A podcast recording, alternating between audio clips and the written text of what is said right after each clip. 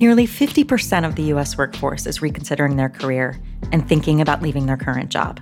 Was the pandemic the driving force behind this? What does this mean for employees right now? We're going to dive into this today as we speak with Vipula Gandhi, who is head of US enterprise and managing partner at Gallup Inc. And she also just authored a very popular article that some of you may have read called The Great Resignation is Really the Great Discontent. We talk in detail with Vipula about why people are reevaluating their current jobs, what employers need to do about it, and what the future of the workplace actually looks like. After this quick break, join Aaron, Bob, and me, Meredith Black, to chat with Vipula on reconsidering.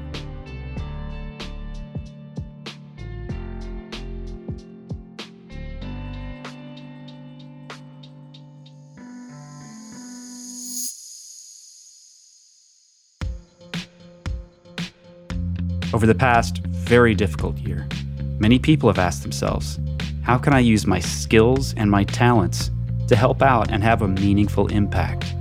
U.S. Digital Response is a nonprofit, nonpartisan organization that connects volunteer technologists with governments to help meet the critical needs of the public. Already, more than 7,000 people have raised their hands to volunteer their time and their skills. And they've helped more than 200 communities in 36 states and territories across the U.S. address some of the challenges related to elections, unemployment benefits, food security, COVID vaccinations, and so much more. There is work to be done and impact to be made. Sound interesting? Sign up to volunteer and learn more at usdigitalresponse.org. That's usdigitalresponse.org. My name is Vipula Gandhi. I am the head of US enterprise business and managing partner at Gallup Inc., based out of Washington, D.C. I'm responsible for the strategy, performance, and talent of my business. And I'm absolutely passionate about leveraging human potential. I have worked in five countries and am a mother of a 13 year old, and I love what I do. Here we go plastic or paper? Paper. Tea or coffee? Tea. Netflix or YouTube? YouTube. Newspaper or magazine? Newspaper. Book or e reader? E reader. Laptop or smartphone? Smartphone. Library or coffee shop? Coffee shop. Office or home? Both. City or country? City. Reading or writing? Reading. Speaking or listening? Listening. Strategy or tactics? Tactics more than strategy, but strategy too. Okay. Scripted or improv? Improv. Backpack or suitcase? Backpack. Mansion or apartment? Mansion. Yuval Harari or Malcolm Gladwell? Malcolm Gladwell. Sheryl Sandberg or Mark Zuckerberg? Sheryl Sandberg. Steve Jobs or Walt Disney? Steve Jobs. Shakespeare or Einstein? Einstein. Declaration or U.S. Constitution? Declaration. Poetry or prose? Prose. Beauty or wisdom? Wisdom. Nice. Well, thanks for doing that with us. And so I'm just going to jump into our first question. And I'm just going to start by quoting something that you wrote in your analysis for Gallup. And here we go. Quote, a new Gallup analysis finds that 48% of America's working population is actively job searching or watching for opportunities. Businesses are facing a staggeringly high quit rate. 3.6 million Americans resigned in May alone. It's not an industry, role, or pay issue, it's a workplace issue. Can you help us understand from your perspective what you think is going on in the country right now and why so many people are leaving their jobs? One thing we have to understand that pandemic has been very personal. It has affected each of us very differently. Never in our lifetimes have we experienced a financial, a social, a health anxiety at the levels we saw and are seeing actually. Now, in this time of turmoil, whether you lived in a city apartment with two young men alongside you sharing a small working space versus you had a suburban home with a dog that barked at every Amazon delivery versus you went to your holiday home in Hampton or Miami. How you dealt with pandemic is very different. Workplace experiences are important for all of us given the amount of time we spend at work, right? Imagine that during normal times, or I call them pre COVID times because we're never going to get back to the normal times in the future. In the pre COVID times as well, employee experience was very important. How people felt emotionally connected to their work and thus their customers and their businesses depended on how strong those connections are. So, obviously, organizations cared about building those connections. Where the connections are strong, less people have intentions to look out or change a job. If those connections are weak and individuals are not happy with the experiences they are receiving for multiple reasons, they're more likely to look for jobs outside. In the pre pandemic times as well, when we look at that, 46% of population was actually always open to looking at opportunities. That number is just under 50% right now. So you see the difference is not much However, the situation around us has changed, and the intention to leave is getting converted into actually leaving at a higher pace. Now, you asked a question, Bob, you know, what's going on around us? And, you know, various words have been used like pandemic pause, a COVID clarity, and there are more multiple phases. The fact is, all of us have gotten time to sit back and reflect about what our jobs and our roles offer to us. And then we can decide is this what we want to do for the rest of our lives? We were so busy in the pre COVID times that we never took that pause that we had the opportunity to do that today. I'll make a point that the younger generation was already asking for work life balance, and pandemic only accelerated the speed at which people are demanding that. So, various, whether it is somebody who decided that they were just unhappy with the grind and this is not what they wanted to do. So, this is a good time to change industries, maybe, you know, find an industry that offers better benefits. And I don't want to do the work I'm doing right now. Or it is a person who took an early retirement because of great stock performance and says, I don't want to do it anymore and my health is more important. Versus somebody given the market outside, Bob, we are seeing there are more jobs open than people looking for those jobs.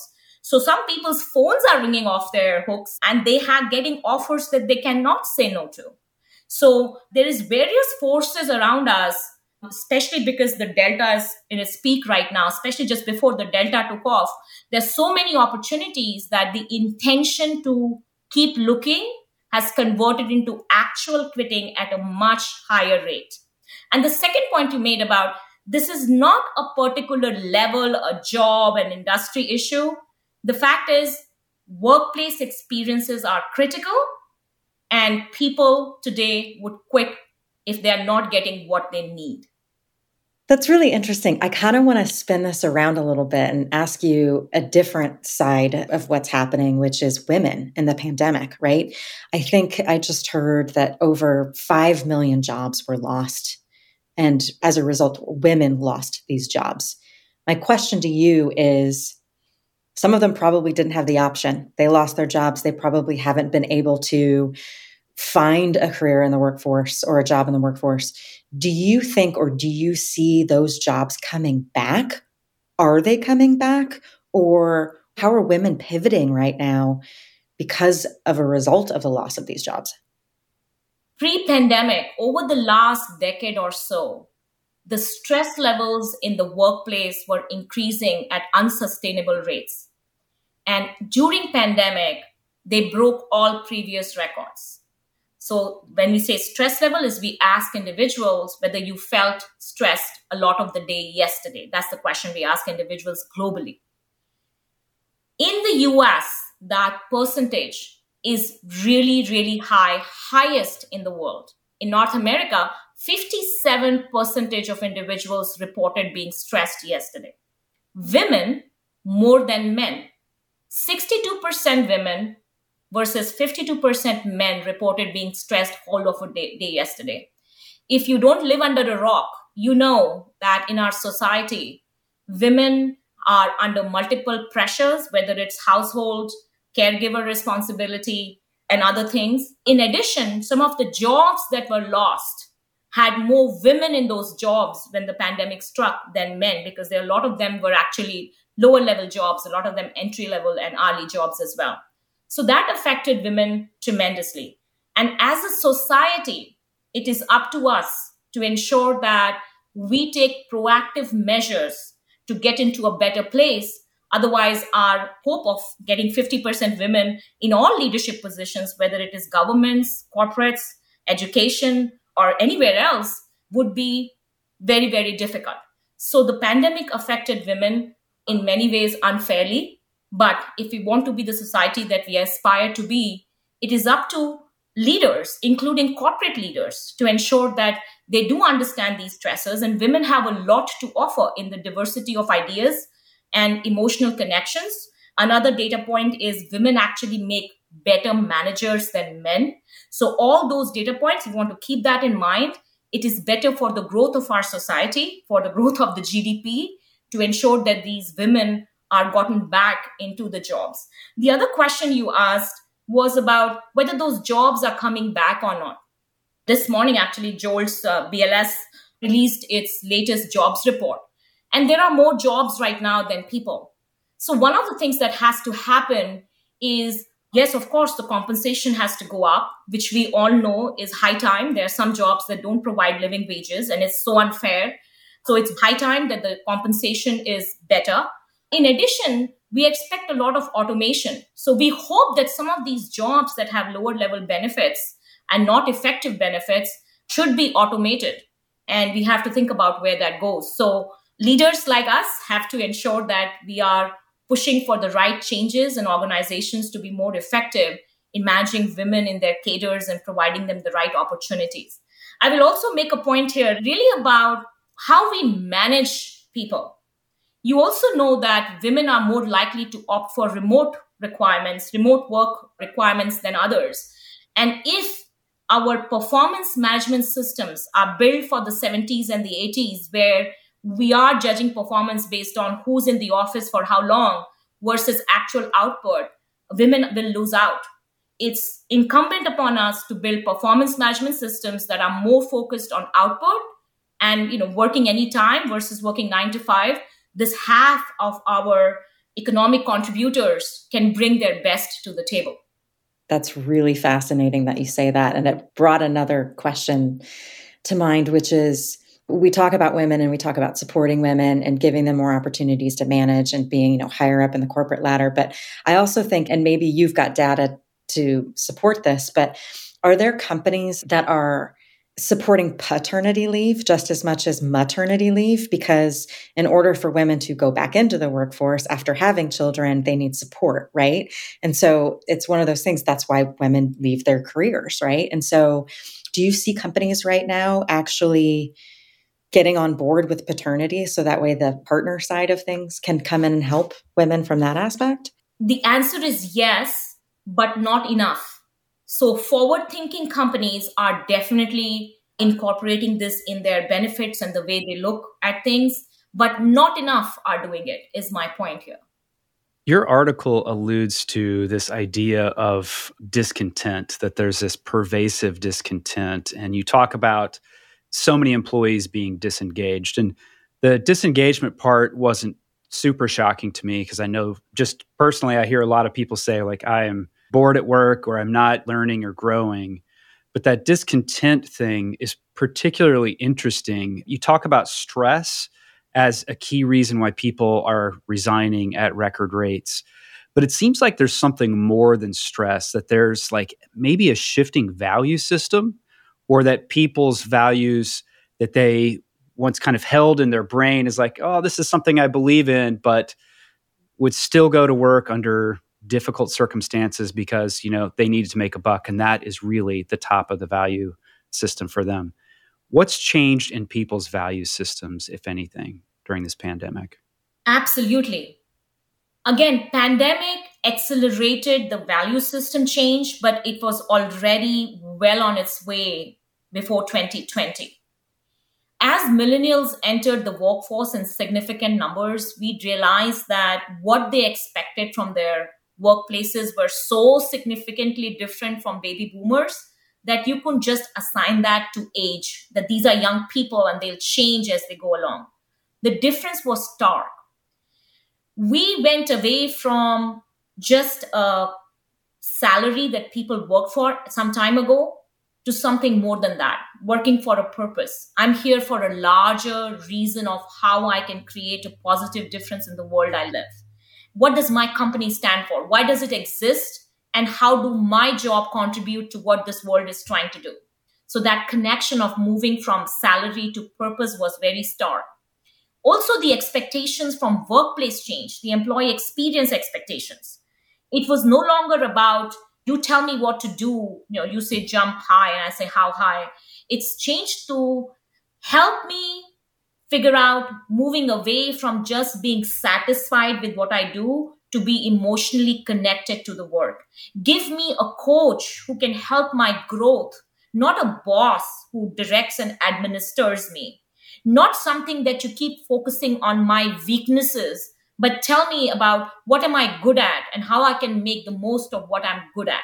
So these changes were felt as a millennial generation was coming in. And then because they now form a significant you know more than 50% of our working population but they also have affected other generations to this way of thinking. So the value system and change. So if you have organizations that are still working with the premise that this is 1970s and 80s and people are expecting the same things, you are going to fail in today's world. Pandemic in many ways have separated the good employers from not so good employers. And I actually foresee this demarcation continuing to be, and you will see the winners and the losers. And the winners will understand that the expectations from workplaces are different, and we have to meet those expectations as we go along to retain the talent and the stars we need to grow. So certainly there's a generational difference as you go from baby boomers to millennials. And you're right that obviously that millennials are a huge part of the workforce now. Gen Z is actually bigger than millennials, if I understand correctly. And they're coming into the marketplace now. You know, I'm curious if you can help us understand one, how Gallup understands these generational differences through largely statistics, I'm guessing, but maybe there's other means as well. And then if you see differences not merely between baby boomers and millennials, but I'm also curious what you're seeing with Gen Z as they come into the marketplace. Your kids, my kids are both part of that generation. Maybe what you experience as a parent, but then also what you experience as a professional at Gallup. We haven't yet done deep in-depth study of the Z generation simply because our research, you know, takes years and has the kind of data sets that others can only dream about. We are not yet there to talk about the Z generation as much as we know about the millennials. Now, we all know about the digital natives and non natives. One thing that I would love to talk a little bit more about is this need for ongoing feedback. So imagine my child who is a digital native versus me the immediate feedback you get when you post something on Instagram, like how many likes you get, how many people commented on your post versus our world where you know annual feedback was an okay thing. Those times are over. Individuals in today's workplaces and this younger generation has also affected others. I'm a gen x but i feel like a millennial because i have learned and i have changed the way i think. I have evolved and i have learned some of those values from the younger generation. But this thing about ongoing feedback. Now, can you imagine our workplaces where, uh, you know, if you had a good manager who gave you a proper annual review, you know, people called you lucky because others never even received that. And you, if you had a mid-year review, man, that was the best you could have expected. Our generations today at workforce expect ongoing feedback every turn, every twist, because, and I'm going to say this a couple of times in the podcast, development is the number one driver of employee engagement as we stand today. So, this ongoing conversations where I'm told things I do well, things I can do better at, and effective coaching is really critical in today's world. Now, the word coach is so common in sports analogy. Everybody needs a coach in sports. We need coaches at workplaces too who can help us get better and develop along the way. The challenge is how many of us have managers who have the ability to provide us ongoing feedback on, if not daily, then at least a weekly basis? And how many managers have the right talent, the right skills, the right knowledge to do that in a constructive way where you are giving assertive feedback, but you're walking a thin line between being assertive at the same time, not killing somebody's spirit. So being candid, but still encouraging versus, you know, letting them not get over a, a kind of a negative feedback. So this ongoing conversations and our ability to build organizations where managers have the right support to continue to do that on a daily basis for individuals who they are responsible for is extremely critical. And in our world, based on all the data that we see, the biggest lever organizations have to drive their performance forward is this person that they call the manager. We have found that about 70% of variance in performance between teams can be explained by this one person you call manager. So you can make or break your organization if you're not focusing on this extremely important change agent in the system. Yeah, there's that phrase people don't quit their job, they quit their manager. We had to spend a million dollars to just prove that adage right. So you are right. are people switching their field as part of the great resignation, or are they just quitting their manager, quitting their job, and then going and finding another job in the same discipline? So it's both. So coming about quitting their field, yes, because there are more opportunities in the market that there have been for some time. We are hoping that we can put a pandemic behind us and put it in the history books. For example, think about, you know, healthcare industry. The non-clinical staff in healthcare industry are getting poached by every other industry right now because they have figured out that you know a lot of them may want to quit it it's, it's more difficult than they imagined it maybe it was not what they wanted to do maybe pay was a concern so they are doing that a lot of individuals who were in retail jobs in the past where compensation was an issue i mentioned about the hourly workers whose hourly rates were kind of too low to have a living wage they are looking for opportunities to go to other industries where they get paid better and have better benefits because of the opportunities in the market. So one is that. The other is, you know, think about somebody who's in a certain industry and thinks that technology or cybersecurity is the future. So can I invest in learning and try and make a move there because there are more jobs in those industries than people. So organizations are willing to train and get people through. Then there's definitely this third bucket where I don't like where I work. And I cannot even imagine being in a job that you don't enjoy. I mean, it's a lot of hard work and a lot of hours. I, I don't know how people can do it if you don't like it. The only way I can do it is I love what I do. So there's definitely that piece. So it's a mix of all those three from where I see it, Aaron. Looking at your article, The Great Resignation, it doesn't look like the disengagement numbers have actually shifted all that much from pre pandemic levels. Do you think the pandemic has merely given people the pause they needed to step back, reconsider, and find the courage to make a major job change? That has definitely a role to play. So the intention to keep looking out for the job hasn't changed in dramatic way. It has changed somewhat, but the change hasn't been that dramatic. So people's ability to find opportunities, to sit back and reflect about what they really want to do and what energizes them to ensure that they are able to have that pause to refocus what they want to be doing for the rest of their lives. It's sort of a sad commentary on society that when we all had a little time to pause and reflect, seems like many people realized they kind of hated their job and were really unhappy and they just needed that moment. Is there anything in your data sets from Gallup that sort of uncovered that or that speaks a little bit about the discontent of the greater population? To that, I would say that organizations, to some extent, have failed in the corporate world to provide that. We all know that the first step for anyone to be liking their job and being good at what their job is to be in the right job. I mean, is this the right job for who I am? So ensuring that people are in the right jobs. And then for organization to inspire the purpose of why we exist. For the organization to have the values that connect to the individual. For organization to invest in employee experience and giving them the right manager, giving them the right coaching, giving them the right development, caring about them as a whole individual about their well-being gone are the times when you can say that all you need is our hands to come and put some car together you know you don't check out your whole individualism when you entered the office doors the fact is you are a person and our work life is so integrated these days that to say that i don't care about your overall well-being is the biggest mistake you can make organizations have a huge impact on the experience and the well-being of an individual ensuring that it is delivered. One thing I'll mention is both employee experience and well being are very individualistic in nature. And when I tell you that you have to meet each person where they are, as an organization, you can just be you know paralyzed. How am i going to reach each individual? Is that even possible? I have 10000 people working for me.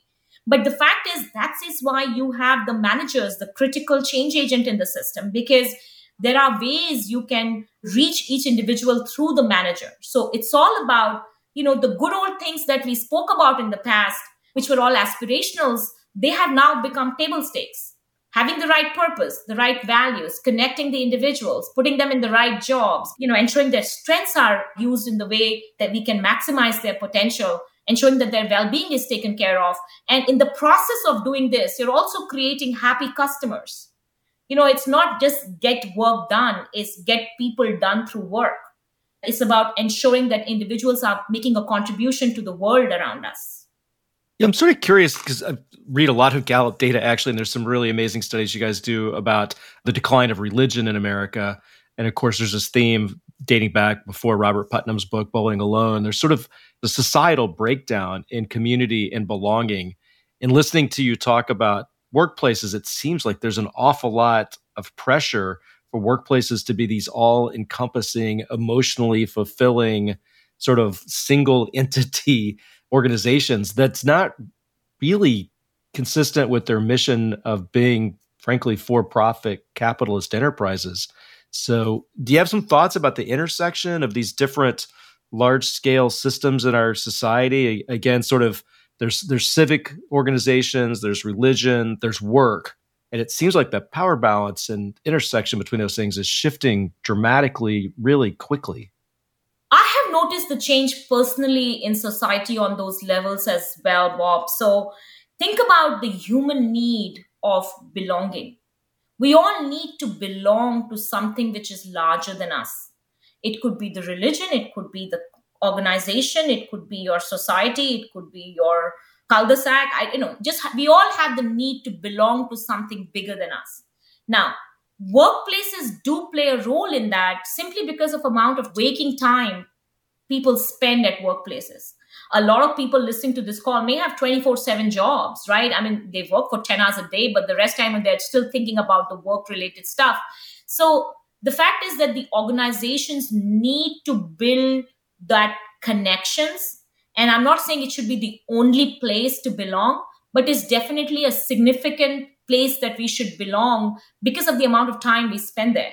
And if these bonds of human connection weaken, you will have a very high attrition, which you are seeing around because the connections and as you know we can talk about how there's a lot of move to work from home and you know mostly remote these connections are weakening as we go along. But unless we can make those connections stronger to why we exist, we will have strong turnover. Now, I'll say two things. One is the capitalistic economy is not at opposition of belongingness. Actually, they work very well together, right? I mean, if you're all aligned, it actually can solve both purposes. The second thing I'll mention is the cost of attrition is rather high it costs about half to two times a person's salary to lose this person. If you want to build a sustainably growing organization, you know, these kind of costs, both in cash and kind, because, you know, by the time those handover takeover happens and their missed opportunities adds up to a big number, organizations cannot sustainably grow if they're dealing with significant turnover. Uh, just to give another data point, 2.7% people quit in the month of July in the US. If you multiply 2.7 by 12, that's more than 30% Can you imagine running your organization when 30% people are quitting every year? It just cannot work and we'll be less effective. And I'm also a big believer, Bob, in organizations doing well that helps our societies do well, that help our countries do well, that helps the world do well. And growing GDP helps alleviate so many stresses for different people across the world. So I do see the connection between organizations doing well, which is good for the world. Do you think that a lot of this is an American issue right now versus a world issue because it's so culturally appropriate to work so much, you know, much more than it is in, in, Europe and other areas. Do you think that's part of the reason why people are resigning so much is because they're kind of over that mentality? So you are absolutely right. This is a US issue right now. So great resignation is a US centric issue in my discussions with CHROs of large organizations. I, I speak to tens of them every month. And I have understood from that discussion that after US, it's India, and then to a small extent, it's Australia, but it is majorly US. You're right. You're also right that US way of life is work centric which is not European way, right? Traditional French way of working is so different from a US way of thinking about work. However, it has also been responsible for US being the number one country in the world for the longest period of time. That is to do with our dedication to grow organizations, to be entrepreneurial, to maximize work that helps our society and our country. So there is a way, but it's always important to balance. And obviously, we don't have to go to an extreme because stress leads to burnout. And so when you are totally emotionally committed to work and you are stressed, your likelihood to burn out is much, much higher. So we all know burnout is not good for anybody. It's not sustainable. It doesn't do well for our customers. And we should be worried about burnout just as much as we are worried about financial and health issues. Is just an important thing to manage. So we have to ensure that it's done in a balanced fashion, which is sustainable.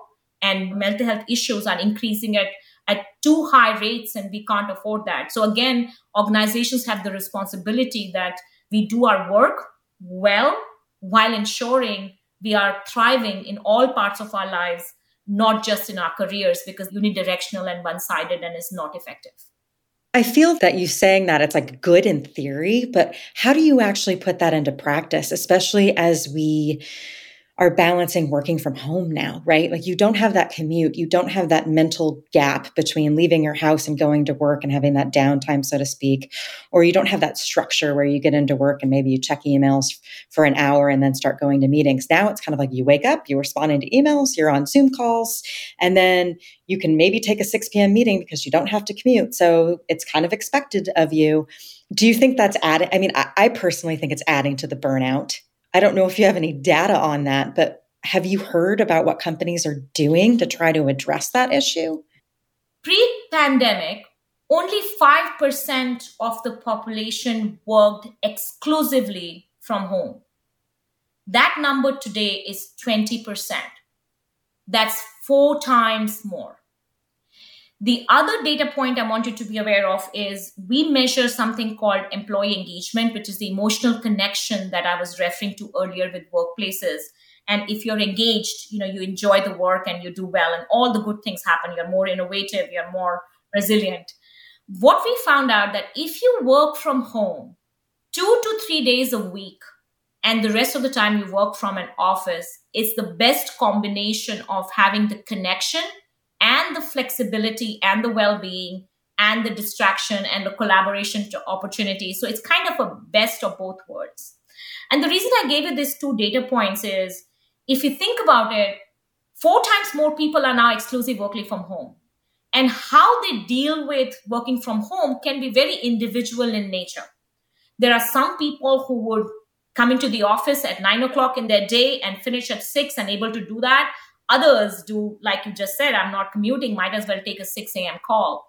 It is incumbent upon two things. One is the role, and one is the individual. One is the role. What does the role expect out of me? You know, does it expect nine to five or it has an outcome I need to deliver anytime, working anywhere?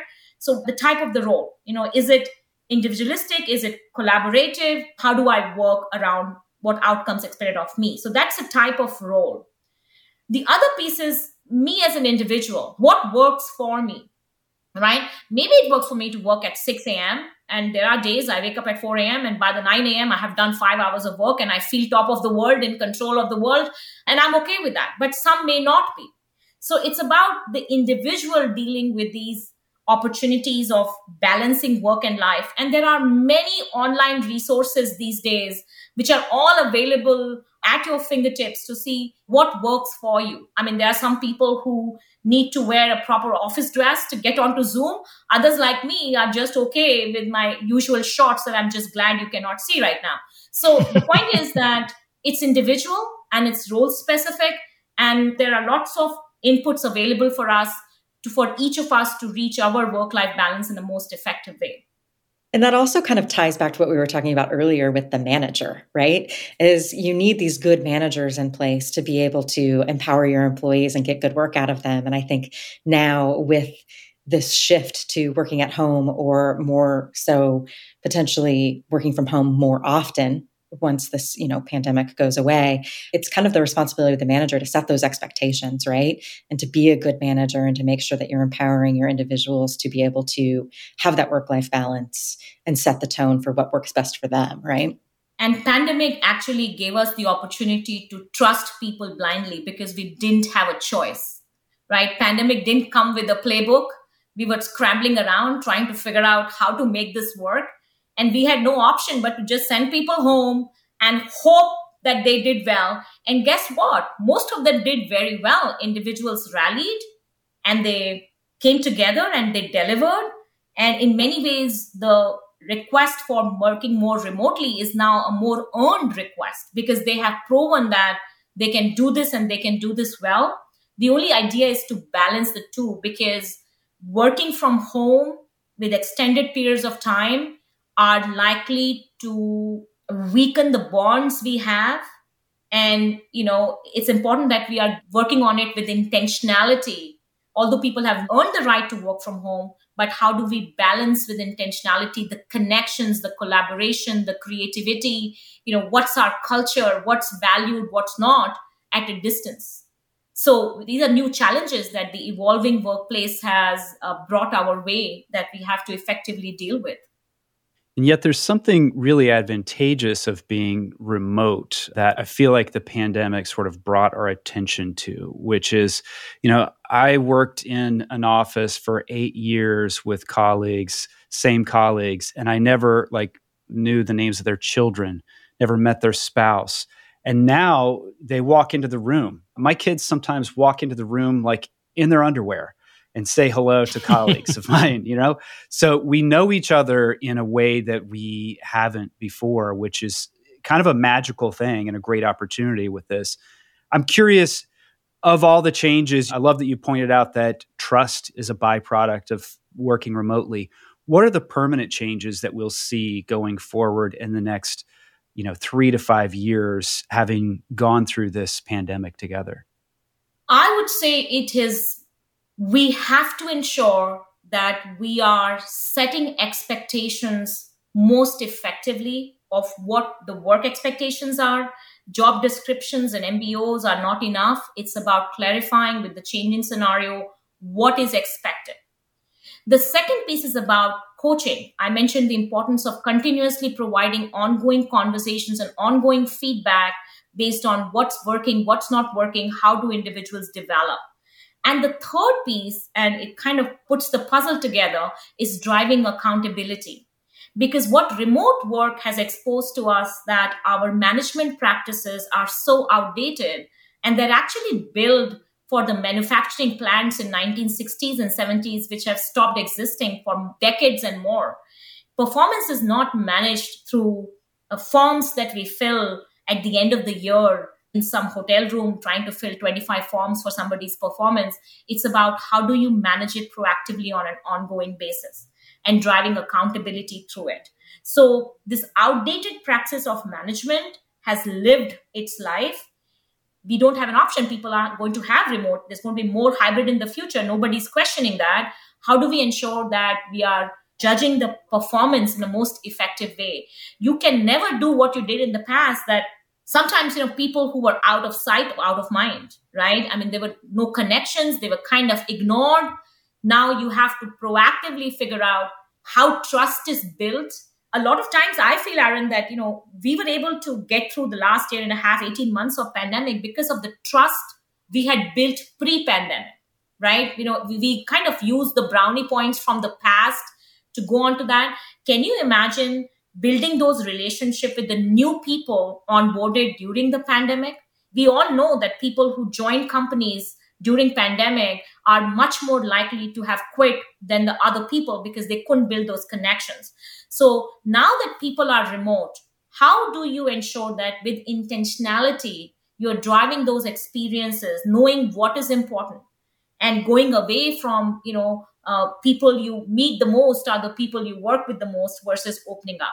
The other benefit i'll say aaron about zoom calls is also it kind of made us getting exposed to individuals we wouldn't have otherwise exposed to right? I only work with the dc office mostly because that's where i spend most time. Now everybody's on the screen whether they're in dc or los angeles. So now it's everybody's on the same playing field. So how do we ensure that we are making the most of equities as we go along in this time and how we do performance in a more effective fashion, which has got nothing to do with the presence or absence of a person in an office premises. I think it's a change that we'll live through over the next five and 10 years. And we all know the importance of performance. You know, if we can't manage the performance, how will organizations do well? So this is a mega change I see coming out of this remote work, and it's high time. We were anyway managing for the 60s and 70s. So I'm glad that we have evolved to where we are today. Yeah, it's going to be an interesting, as you mentioned, like five to 10 years. I think it might be longer than that. It, listening to you talk, there's so many different threads that seem to me somewhat in conflict with one another. So, like uh, being a manager and having to give lots of feedback and coaching, and coaching requires you to understand the person in a pretty deep and intimate way. And it, as you noted, like that's hard to do with new employees. It's hard to develop that. You know we know companies are trying to retain people for longer because it's so expensive to have turnover. But yet as employees we hear oh you're going to have two three four five careers over the course of your life you know n- not to mention even more jobs than that. So i think from the employee perspective and certainly for millennials and gen z i don't think many of them are thinking they're going to be at a company for even five years much less 10 or 20 so it seems like employees and employers or maybe it's slightly cross purposes there and then economically i also think we're at this weird point where it's true there are lots of jobs, but they're not necessarily jobs that people want. And so in other economic papers, you know, I've read about sort of this divergent split and that there's going to be high in demand employees that are going to be work from anywhere and they're going to get these high wage jobs and it's going to be more challenging for people that don't have that. So I just want to add to that, Bob, is actually it's not as conflicting, maybe because I didn't explain myself effectively yeah. enough. One has to be more intentional about building individual relationships like the managers in the past had opportunity to meet people in the water cooler or you know in the restroom or in the restaurant uh, close to the office now those opportunities don't exist mm-hmm. so yes unless you are intentional about building those relationships it would be tough for you but it can be done if it is focused on the other thing is that you're right you know maybe the, not maybe i know the younger generation the likelihood to stay for 20 years is very less but the question is do we want them to stay for 6 months or do we want them to stay for 3 to 5 years right so even to retain them for 3 to 4 years you would have to invest in their development because I mentioned multiple times, development is the number one driver of engagement. And to that, I'll add flexibility is the number one benefits that employees are seeking today. So organizations who want to ignore those two facts have to do that at their own cost. This is how it is. And work from home can be a highly engaging experience if we are intentional about the connections we are trying to build. We are intentional about what's the value proposition of someone coming to the office. Even why do, should we come to the office? Gone are the world where you can tell people, okay, Delta is over, come back to the office. That's not the world we live in anymore. We have to explain and bring people along and get a buy-in for the value that on-site togetherness offers and how we can maximize that in a coordinated way Just to let you know, a latest study that's not even released yet actually says that four in 10 employees who want work from home opportunities want it to be within their autonomy. So they want to know that I'll decide when I come to the office. That's four in 10. Six in 10 believe that there should be some coordinated way of coming back to the office. But the challenge that we have as organizations yet to solve is nobody agrees on what's that coordinated way of coming back to the office, right? We leave articles where some organizations say come Tuesday, Wednesday, Thursday, some say come Wednesday, Friday, but nobody's happy about what the coordinated effort is although majority understands that coordinated may be better than completely autonomous because i may go to the office and nobody else may be there so now i wasted my commute coming here how has the shift to remote work altered the attractiveness and value prop of being located in a major city both from the worker and from the employer so from the employer's point of view you know this is still an unfolding situation you know i mean when you hear people talking about what the future is going to be if it's a real estate person or person interested in real estate, they say everybody's coming back to the office. If there's somebody else who says, oh, oh, that's never going to be the same. In our experience, we have seen that before Delta struck and organizations opened the offices for people to come back, only 10% people on average showed up. So we know that people coming back to the office is not as attractive as it was in the past. Now, what organizations are right now considering is what is the purpose of your office? I mean, is your office really the place to invite your customers to? Is it a place where you gather on important occasion? Is it a place that is conducive to collaboration opportunities? Is there a way to get technology to kind of figure out how you can do uh, blended meetings with some people on site, some not on site. So the purpose of the office is being reconsidered. This is still an unfolding situation. I think everybody will agree that it's not going to be the same. It's going to be different. And how different we are yet to see. From the employee's perspective, we are seeing a significant percentage trying to figure out if they want to move away from the city center, move to larger homes, or get closer to their family. A significant percent of people are making those decisions. Companies have to also think about, you know, we read a lot about how some organizations are saying, doesn't matter where you live, you have the same pay. And there are others who are saying, no, if you live in Seattle or New York, you cannot get those salary if you decide to move to DC or somewhere else, even in the countryside. So still unfolding. I guess we are still figuring this out for organization. What's the value prop of the office? And for individuals about what we prefer. Significant, uh, some percentage of individuals have felt that they would like to go back to their families and be close to them. And a lot of them are taking decisions alongside that. Big, large companies, there will be some companies in every industry that probably are the best paymasters and best developers, which can demand people that don't move.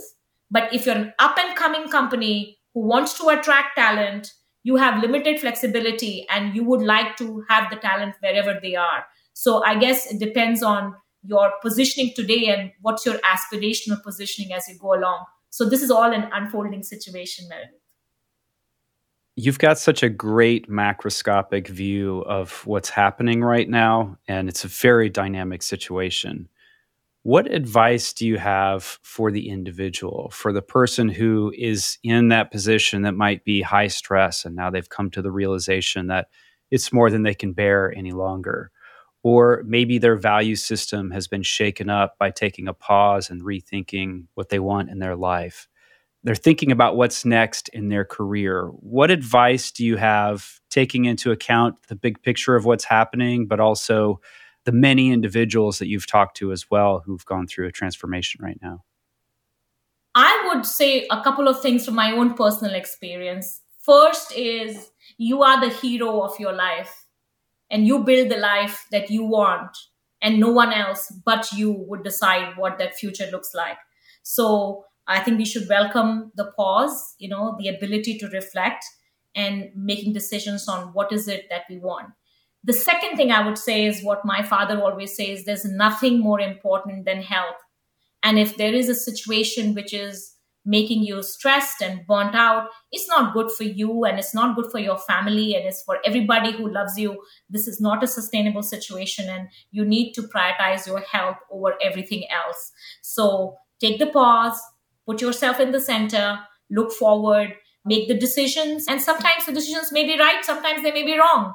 But you got to try and, and make the change and build the life that you will feel fulfilled living in. Vipula, thank you so much for being with us. I have one last question for you. This was such an interesting and illuminating and inspiring conversation, both for me as an individual, but also, frankly, as a parent and you know, as a manager. I've personally just taken away a ton of stuff that I'm going to go talk to my work colleagues about as soon as we're done here.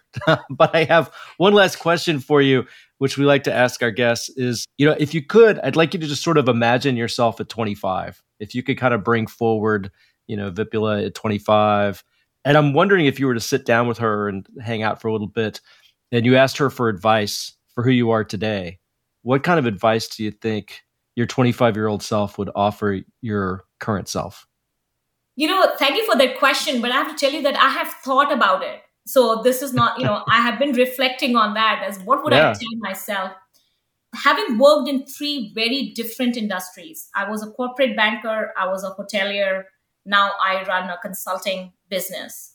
And having lived in five countries, all the way from UK to Dubai to UAE to Singapore, India, and here, I would tell myself that don't take life too seriously. It'll all work out. you know, it all works out in the end. And it, if we haven't worked out yet, it's not the end. So carry on and uh, things will fall into place.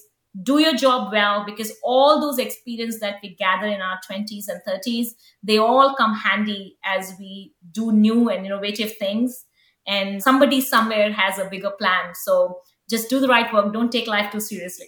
Is that what your current self would tell your younger self or is that what your younger self would tell your current self this is what my present self will tell my 25 i was a pretty uh, high strung committed, driven 25 year old And I should have taken life a little bit easy, is what I think. But that's my story. And I keep saying it's so individual because there can be somebody who in their 20s was kind of easygoing. I was anything but easygoing. Where can people learn more about you and your work? Gallup.com. Gallup is a standards, advisory, and analytics firm.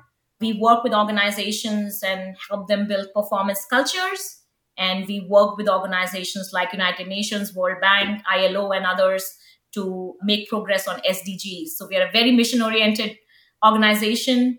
We want to build standards for work and life. We want to fix the world's broken workplaces. And we do that through building strengths based cultures. So gallup.com is your place. And I'm always happy to hear from you on LinkedIn, on my email, or anywhere else. Thank you so much for taking the time to be here. It was absolutely wonderful. Thank you for listening.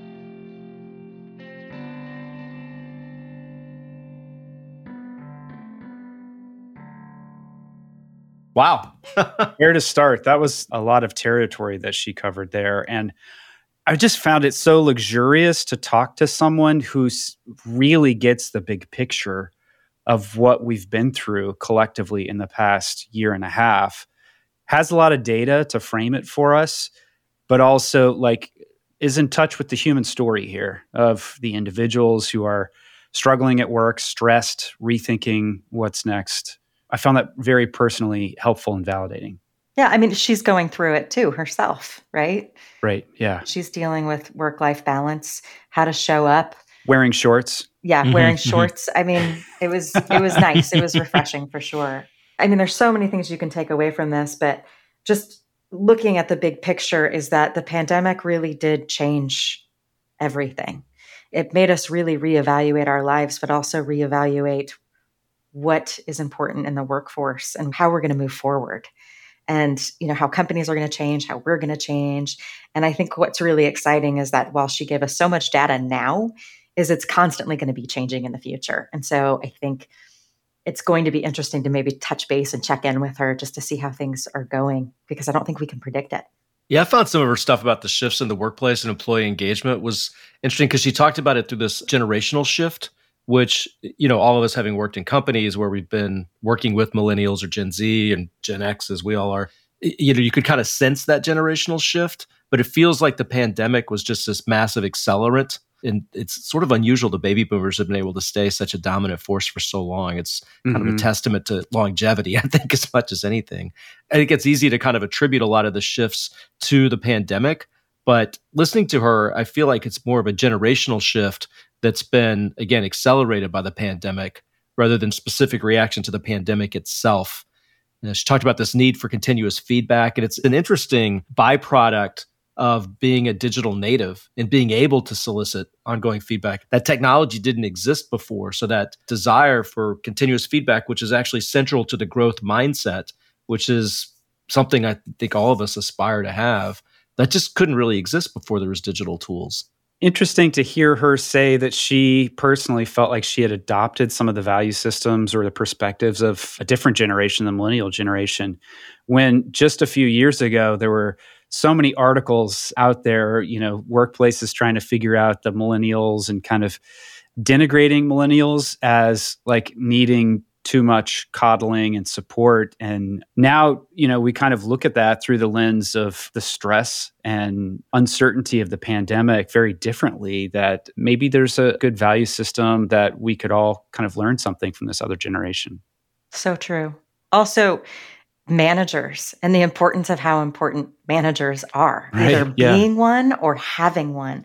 And I think people like you really need to step up to the plate now and either ask your manager what good feedback looks like or if you're a manager make sure that you are responsible enough to give that feedback and to recognize how to retain your employees. I think it's kind of going to be front and center for a little while if not longer. Yeah it certainly made me rethink my role as a manager at my current company and i've sort of realized the importance of trying to develop the team, but I don't think I'd had the foundation of understanding why that was important and how central it is probably to my team's engagement. You know, she had that quote about development is the number one driver of employee engagement. That's a very powerful fact mm-hmm. that I'm not sure many companies have really internalized. Yeah, I think the other interesting thing that she said was the pandemic didn't come with a playbook and that people needed to trust other people blindly to get things done and they were forced to do it. And as a result of that, it worked. Totally. We're still effective. Things didn't fall apart. And why did it take a pandemic for us to trust exactly. the people we work with? You know, it's not like we have to lord over people to double check their work and make sure that they're doing everything. Like if you hire great people and you communicate clearly regularly, you can give them plenty of space to do work on their own terms.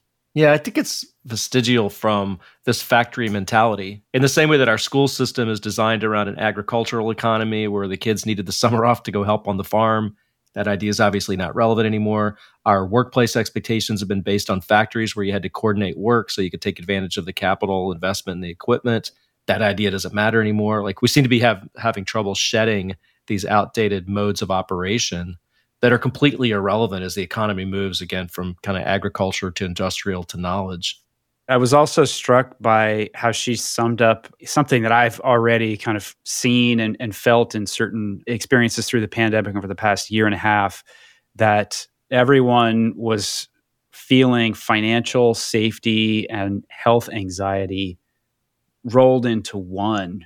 That is so much for individuals, for families, and to think that like nations and the world, like this is the collective feeling over the past year and a half.